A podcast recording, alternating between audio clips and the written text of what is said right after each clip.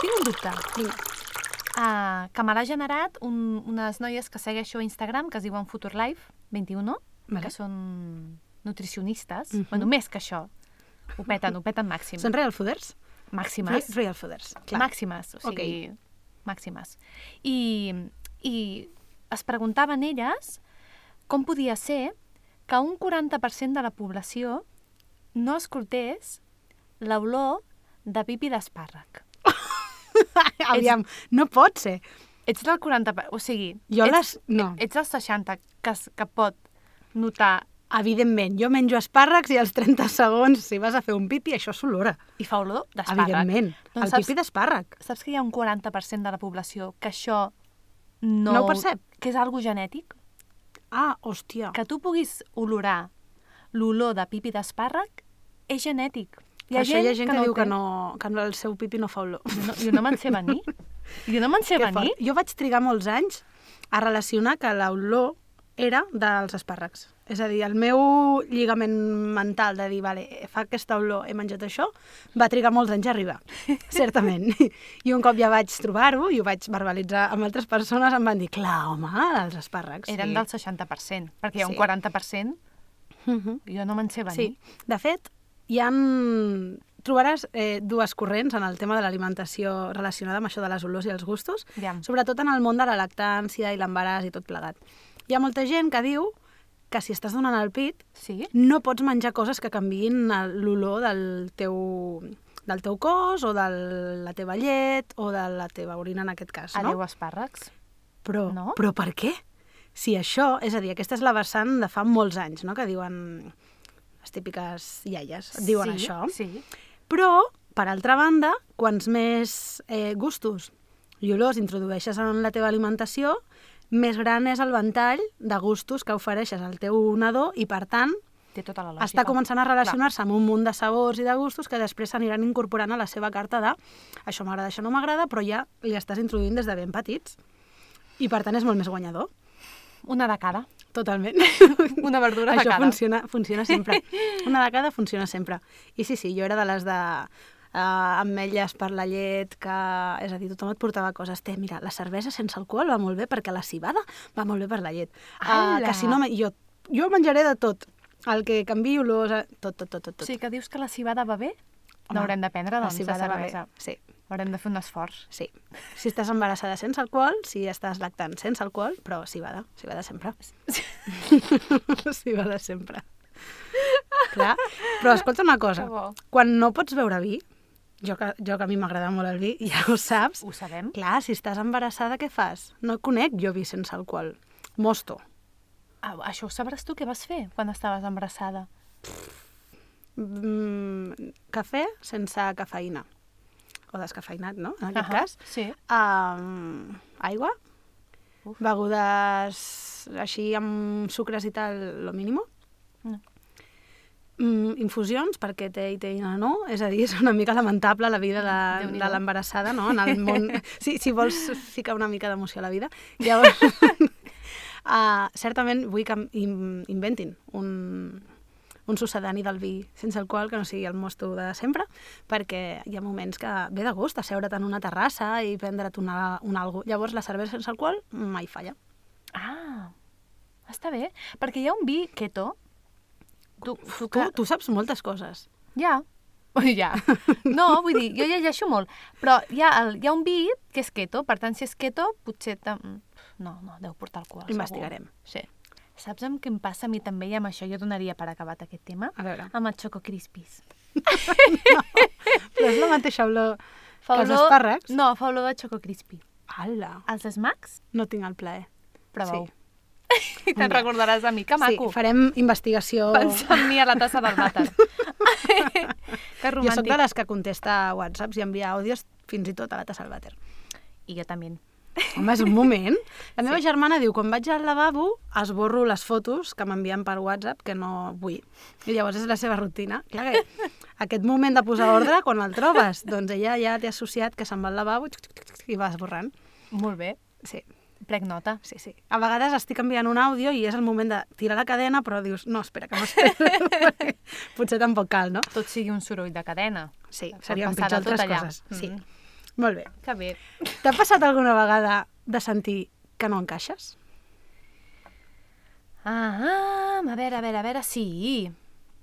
Sí. No molt, eh? He de dir. I quan ho he vist, eh, he sigut capaç... Bueno, he canviat ràpid la direcció, però també t'he de dir que jo sóc, com molt bé saps, sagitari, i com a bona sagitari ens agrada molt um, l'aventura, la, los canvios, i jo durant molts anys, ja ho saps, eh, he estat com a molts llocs diferents i fent molts canvis i això, però he estat molt a gust en, en, en la major part de les feines on he estat, que déu nhi Però la que he detectat que no estava bé o que no feia per mi, eh, he marxat. No em passa el mateix amb els nois. Però amb, les, amb la feina i potser amb amistats i això, sí. I a tu? Doncs és trist dir que, que em costa molt encaixar. Molt. Moltíssim. No és veritat. T'ho prometo. Sempre. No és veritat. Sí, sí, sí, sí, sí, sí, sí. Jo, jo no et veig gens així. Sí.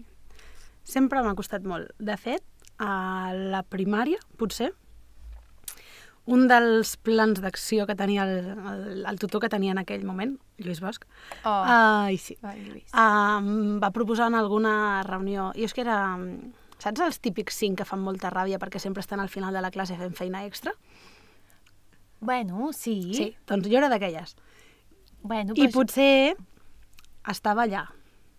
perquè tu sempre has sigut més madura per l'edat que has tingut i has anat molt per davant, per això vols dir. No ho sé, però mm, era com, ai, no m'interessa el que estan fent.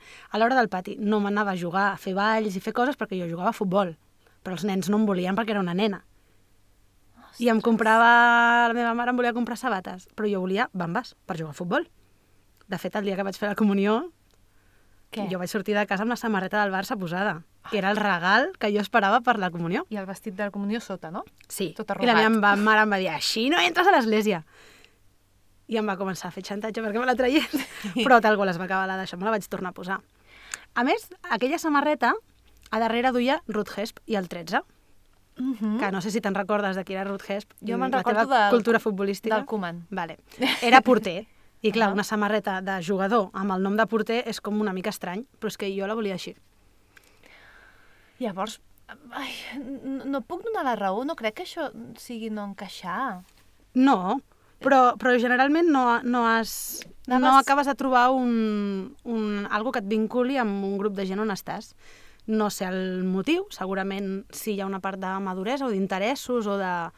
No sé si és que tu mires des d'un altre esglaó o com, però m'ha passat sempre. M'ha passat a l'escola, m'ha passat a l'institut, m'ha passat a la universitat, tot i que llavors he començat a trobar algunes persones amb qui t'hi has anat fent més, tot i que no són relacions molt estables i que perdonin el temps, tot i Mhm. que seguim xerrant de tant en tant, però ja és un «Ei, què tal, com esteu? Sí? Què tal us va l'any?»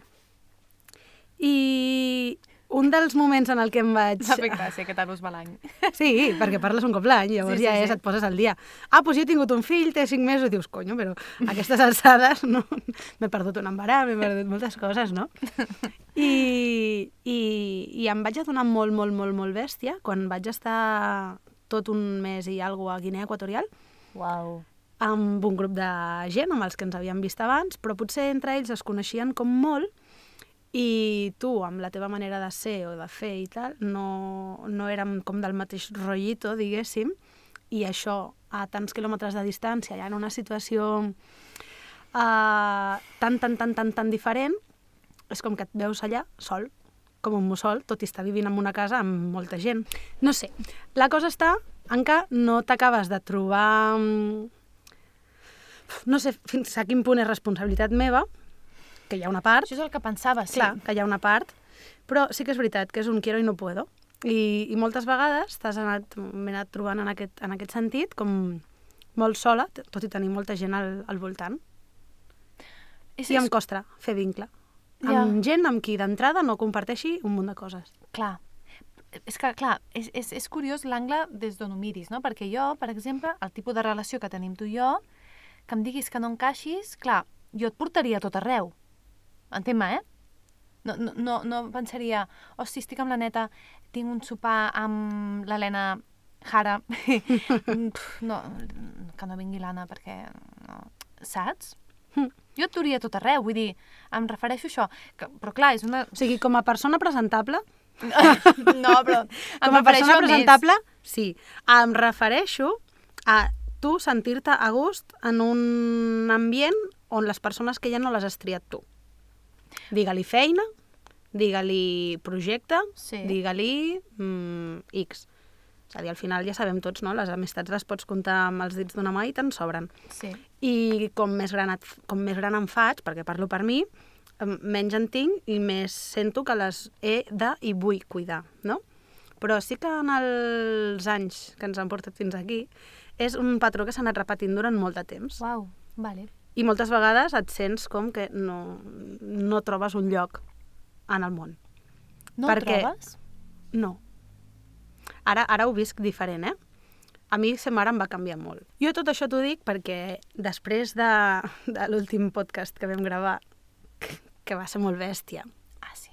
va ser molt bèstia, Ah, sí. eh, he intentat fer una mica l'exercici de mirar perquè sóc així i veig a una persona mm, que de molt petita, i just fa una estona ho comentava amb els meus pares i m'han mirat amb cara de... Com a... A veure, a veure, a veure. Jo vaig començar a tenir responsabilitats de persona gran molt petita. Una família amb, amb negoci, Molt treballadora. amb una mica intentant inculcar la cultura de l'esforç, que, que els hi agraeixo profundament perquè crec que m'ha servit molt. Però sí que és veritat que amb 7-8 anys et lleves un dissabte a les 7 del matí per anar a ajudar a la botigueta que hi ha sota casa, quan la resta de nens que estan fent aquestes hores i aquestes edats, no? I això Això li potser- estàs dient a una mestra i m'està fent una mica de, de por, eh? potser... Clar, jo per mi era responsabilitat, no? I, I agafar compromís amb les coses que fas, més enllà del que et vingués de gust fer. I, i m'he adonat que amb el, els anys que han vingut per davant projecto en els demés el que no accepto que faci jo. I la falta de responsabilitat que jo veig és una responsabilitat fins al punt on toca de la resta. I moltes vegades això m'ha distanciat per no compartir el mateix punt de partida. O I crec que la cosa va una mica per Sí aquí. que has anat a fons. M'he ratllat una mica. t'has ratllat. No, ah, però ratllat en positiu. No, no. De dir, vull escarbar, vull saber perquè aquesta manera de ser amb la que moltes vegades no estic conforme perquè no em fa sentir bé, vull saber d'on ve. I segur que si trobés algú que m'ajudés a rebuscar tot això i a treballar-ho, segur que hi ha gent que es dedica a aquestes coses, eh? no bueno, I clar, un, nunca un, se sabe. Però de moment he intentat fer-ho sola i m'ha portat el viatge cap aquí. Doncs déu nhi Jo també ara últimament penso molt en quan era petita. Com afecta mm, l'infantesa. Déu meu. És que és un moment crucial, no? És on t'estàs forjant Mm. com a persona, on sí. estàs fent les coses per, per vocació, perquè quan ets petit et mous per vocació. Els nens són pura imaginació, Sí, sí, sí, pur joc, pur... Però, però de cop i volta els va portant cap a allò que realment els apassiona. El que passa que quan et vas fent gran, les responsabilitats, la vida, el que se suposa que t'ha de fer, depèn de com et vagin... Depèn del, de l'entorn que tinguis, et vas treballant d'una manera o adaptant-te amb una altra, no? Com tens la nena interior? Et sents nena? Vull dir, la tens Nena, jove o... connectada? No, el No, sé a què es refereix això. La teva nena interior, és a dir, tot això que estàs comentant ara, la, mm, tot el tema de il·lusionar-te per les coses, saber exactament no? què és el que et porta, què és el que, què és el que et mou, aquesta, aquesta mm, cosa neta, no? Aquesta... Jo crec que bé. Jo, o sigui, jo crec que, que hi és. Estàs connectada amb la nena. No molt místicament parlant. No, Vale. no t'ho sabria respondre És que- des d'aquesta És part, que la eh? nena que m'has explicat avui, Sí. clar, m'has parlat d'una nena que no li pertocava el que estava fent per l'edat que tenia. Però, ja sé que ara la pregunta que t'he fet és una mica... Uh, però... Segueix. Sigue, por favor. que mm, hi ha una part d'il·lusió, de, de, de no voler ser un adult sempre, és a dir, crec que la manera que tenim de, de viure la vida, o almenys jo intento ser molt terrenal i sé que el viatge jo el tinc, però no sé fins a quina parada. saps? Mhm. I, I jo el temps que passi aquí el vull aprofitar al màxim. Això, Això no vol dir tornar-se boig, però això vol dir llevar-se cada matí amb... No sé, últimament, des de que visc allà dalt de, de tot de Corbera, disfruto molt de la natura. Sí? Ah, molt bé. Em llevo, miro el sol i, i m'agrada. És un moment que, que m'inspira, perquè em sento com connectada amb, amb la realitat que m'agrada, que no és la dels cotxes i el ciment, sinó és la que em transmet coses, la que està viva, la que em, em porta a un origen, no ho sé. Saps com que això és molt difícil de fer? El què? Això que, que tu fas de mirar... De, de, de... Res, de mirar el paisatge, de mirar com surt el sol, o de mirar... Costa molt. Per què? Però tens el moment de fer-ho? Perquè anem amb el, amb el... No, no ho dic per mi, eh? Perquè jo quan vivia a la Palma, allò, quan érem veïnes, Sí. eh, també tenia aquesta, més aquesta, aquesta consciència de, de natura, de mirar, no? I, I ho estic intentant treballar també, perquè és que és molt difícil, perquè anem per la vida, com a mínim jo, Revolucionats. Sí, I quan tens un espai de, de silenci? s'ha de buscar. Depèn d'on busquis, no el tens. Però s'ha de buscar. Buscar. Clar. És important, és important. Llavors, jo tinc la sort, o, o desgràcia en el seu moment, d'haver-me'n d'anar a viure molt lluny perquè no trobava un lloc on poder, on poder estar per un preu mòdic i vaig acabar allà dalt. Però ho agraeixo infinit, Home, perquè la pau que tinc em permet... Jo és que si tinc pau a l'entorn, tinc pau al cervell. molt bé, Tal qual, eh? molt bé. O sigui, a mi el desordre, el desordre físic em provoca desordre mental. Vale. Sí, sí, sí, sí. I com més ordenat tinc el meu entorn, més ordenada estic jo per dins. Molt bé. És, és... Uno más uno són... Sí que dos. t'escoltes últimament. Quin anàlisi mm, teu? Més... de És que vaig, vaig passar un embaràs molt sola. I ara t'explicaré, pobre Artur. Un divendres al vespre, just en aquella espera, època... A veure, sí. No, vale. no anem a parlar de Satisfyers. No pensa que estava embarassada, no podia veure. Vale? Llavors l'escena que et vaig Però explicar l'altre dia ja no es, podia, no es podia repetir, tal qual. Uh, a més, després d'aquesta etapa de, de, de criança han vingut moltes, moltes coses noves que abans no existien. Uh, ui, va, otro dia. Llavors, aquella època estàveu fent aquí Sant Vicenç els Miserables 2.0. A mi no m'incloguis, eh? Tu hi eres, Vaig jurar poc. Però tu hi eres en Molt un poc, inici. molt poc. Bueno, Ja en parlarem perfecte. també un altre dia. Vale. Llavors, eh, jo vaig passar bona part de l'embaràs, un cop ja vaig passar les 20 setmanes o així, que a la feina et xuten, depèn de, quina, depèn de quina feina tinguis, ja és risc d'embaràs i ja no, no treballes. Jo volia seguir treballant perquè em trobava molt bé, estava... I em van dir, mira, aprofita-ho. Vull dir, eh, això és així, estaràs millor a casa. I, I cap a casa. Avui pagaria per tornar a tenir aquells mesos de no tenir cap compromís i estar sola amb mi mateixa perquè aprofitaria per fer tantes coses. Que guai. I en aquell moment, doncs, bueno, ho vas fent, és una situació nova, uh, no sé exactament en què el vaig perdre, però allà vaig estar. I, I em trobava molt sola, perquè no era estiu, feia fred. Vull dir, em va pillar rotllo de gener o de Ah, sí? desembre a, Quins a mesos maig. més xof. Són els pitjors. Sí. I estava pues, a casa, allà no hi havia ningú, no tenia amistats, i, i un divendres feien Posata te quiero a la tele. El vaig veure, vaig plorar molt, molt, Oh, molt, molt, i va entrar l'Artur per la porta després de venir d'assajar no sé quantes hores i de treballar, i em mira i em diu, què et passa? I jo, és que em sento sola! I plorant amb el meu drama particular, perquè estava vivint un moment en el que, tot i estar més acompanyada que mai, em sentia profundament sola. Ai, Déu meu. Sí. Ai, Déu meu. A mi m'acabes de recordar un moment, i amb això anem posant punt i final, que li vaig dir això al Didac quan estàvem confinats a Madrid perquè no trobava un nòvio. I també vaig plorar.